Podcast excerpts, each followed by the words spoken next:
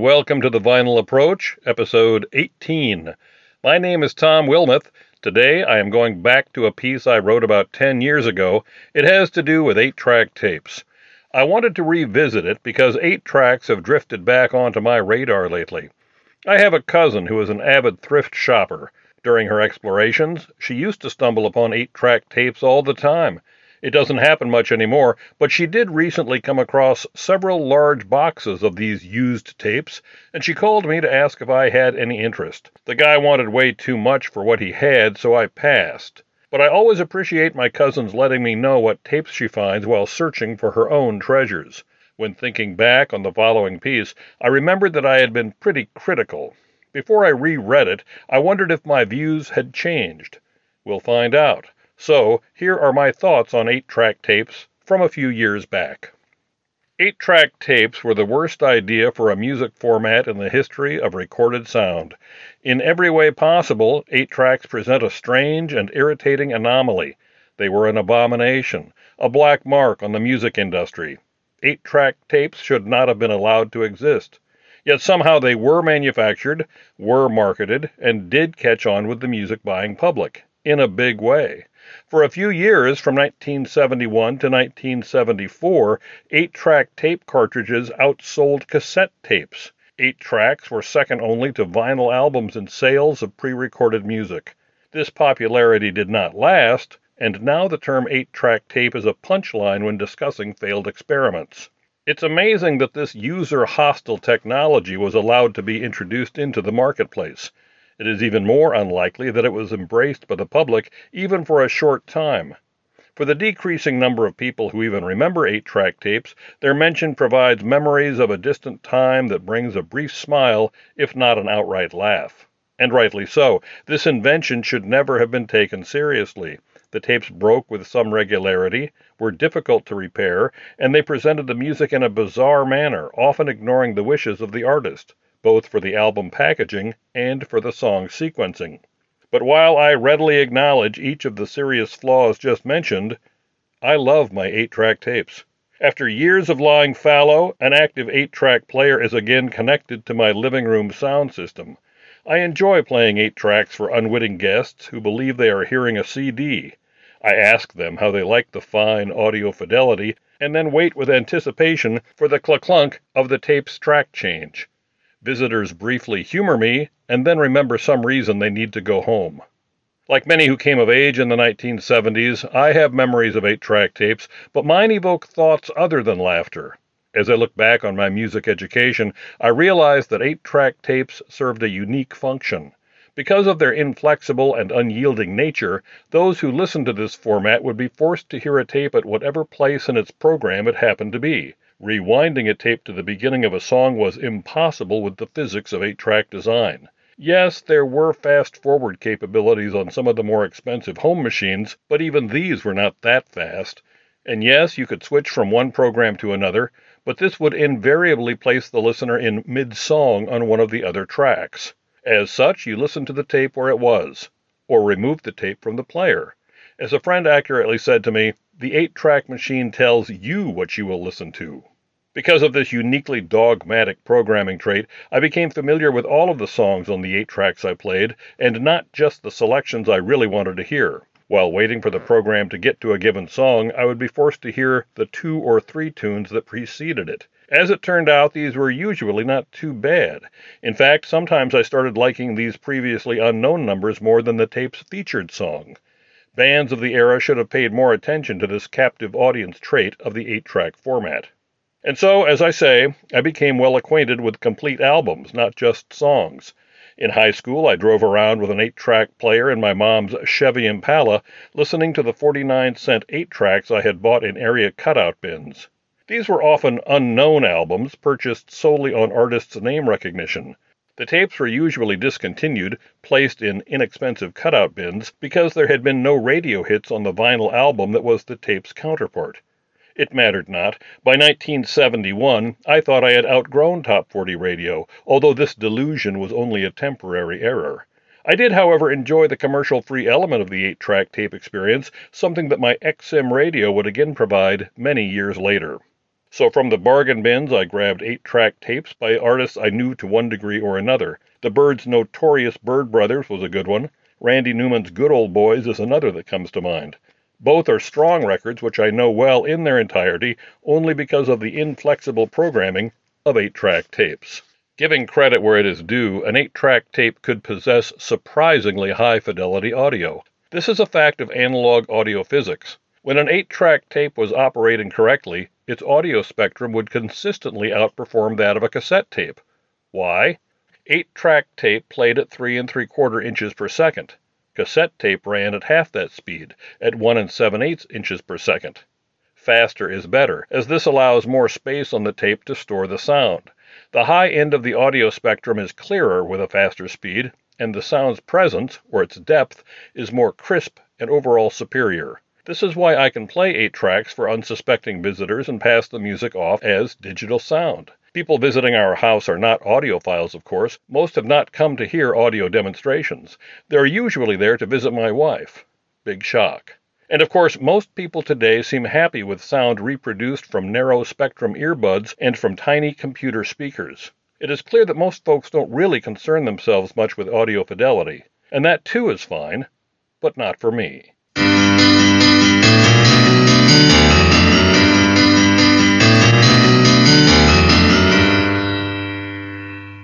Subject of eight track tapes can take on a life of its own, or it can for me, so, in addition to praising the audio fidelity of the format, we can't escape the elephant in the room, the ghost in the machine, the fly in the soup. And it's a biggie. The thing which must be acknowledged about the curious artifact of eight track tapes concerns its harsh, unbending physical trait which demanded interruptions in the music. Why? A typical 40 minute album had to be split into four programs of 10 minutes each. Each program was stereo, so four stereo programs, which equals eight tracks. Sometimes the album's selections could be arranged in such an order so that no song had to be split between the programs, if the original album's running order was rearranged. Because of this, the songs on an 8 track tape would often be in a markedly different order than found on the original album, a song order carefully chosen by the artist, one would guess. But usually, even after such reconfiguration, at least one song still had to be split. On some eight tracks, up to three songs would be split between tracks. Very disconcerting. It was odd to be listening to a song and have it suddenly start to fade out. You knew the tune wasn't over, but it faded anyway. Then the clunk clunk of the machine changing tracks was heard, followed by the song returning to full volume. Irritating, but you sort of got used to it. Sort of. I remember riding home with a guy that I worked with in a Des Moines grocery store in about 1970. He had just installed an 8 track player in his hot car and was playing the first Crosby, Stills, and Nash album. The tape was in the middle of Wooden Ships when the song faded out to switch tracks and then faded back in. I told him, Man, that sucks. He immediately said, No, man, that makes it twice as good. I'm still not sure if he was serious or not. But for whatever reason, I soon embraced this flawed format and was so heavy into 8 tracks that by 1973 I had purchased a home recorder and was considering transferring my albums to 8 track tape. Fortunately, this idea had a very short life. Sometimes no songs needed to be split. Two record sets could time out beautifully for the tape's programs.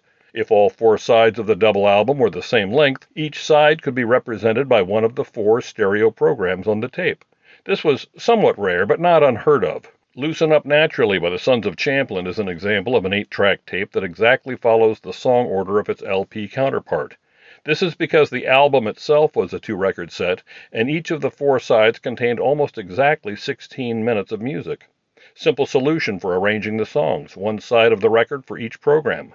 Here, the record company didn't even mess up the obvious by changing the running order, so no songs were split between tracks.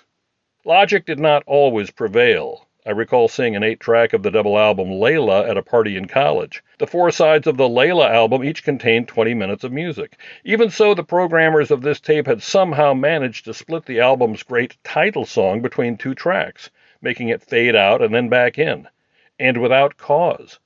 The song you originally bought the tape to hear greatly diminished by an interruptive track switch.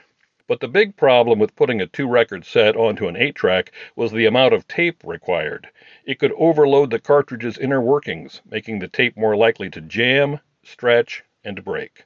We can blame Mr. Lear of Lear Jet fame for the very existence of the 8 track tape, although his idea was never for mass production to the public. Lear thought that tape cartridges would work well for 30 or 60 second loops of tape used in radio stations for advertisements, and they did work great for these. 30 seconds of tape, no problem. The difficulty arose when you tried to put over 15 minutes of tape onto the cartridge's spool. This is when things became bollocksed. Simple physics. There was also the fragile tape splice to consider, the point at which the track changed. This was the most temperamental part of the tape loop and the first to cause trouble. In addition to splitting songs between tracks, there were other interesting anomalies created by the introduction of the 8 track format. To fulfill time requirements of a tape, a song would occasionally be repeated, appearing twice on the same tape. This occurs on Johnny Cash's Gone Girl 8 track and Bob Dylan's Slow Train Coming. More frequently, a song would be edited to fit time restrictions. On Dylan's Blonde on Blonde 8 track, the organ and hi hat introduction to Sad Eyed Lady of the Lowlands has been cut. These few lost measures might not appear important to some, but on Dylan's Bringing It All Back Home 8 track, the song It's All Right Ma, I'm Only Bleeding is missing its entire last two verses, cut to fit the format. On rare occasions, a selection would be lengthened to better fit its eight track program. The song California on John Mayall's Turning Point is such an instance. Saxophonist Johnny Almond takes a solo in this selection, but at the conclusion of Almond's feature, this exact solo is heard again. The makers of the 8 track elongated this number so that it would fill up the program. Very odd. It's doubtful that any of the artists I just mentioned had a say in the decision to repeat a number or to truncate or expand a selection. In fact, most performers appeared to have little involvement in programming their eight track tapes. But one artist took great exception to the rearrangement of his material. When RCA Records told Harry Nilsson that the song order of his album Aerial Pandemonium Ballet would be altered to accommodate the eight track format, he balked. Nilsson cleverly solved the problem by recording an additional track entitled Phil to be included on the tape.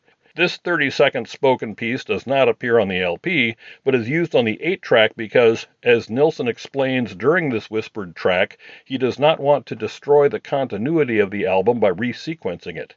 He is successful, both in allowing his songs to be heard in the order he intended and in mocking RCA Records.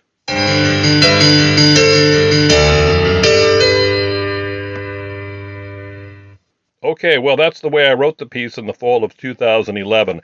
I still stand by it, but there are a couple of things in there from 10 years ago that I now find interesting. One has to do with my point about presenting the songs to the listener in the order that the artist wanted. Since the advent of downloading and streaming, listening to an album of uninterrupted songs in the order chosen by the musician has largely vanished. People no longer listen to albums, they listen to songs.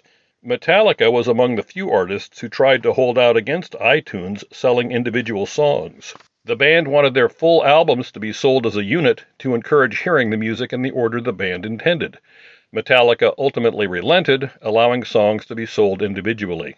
But I applaud their notion of creating an album designed to be played as a cohesive grouping of songs, one where tracking order and the very inclusion of each number makes a difference to the totality of the project.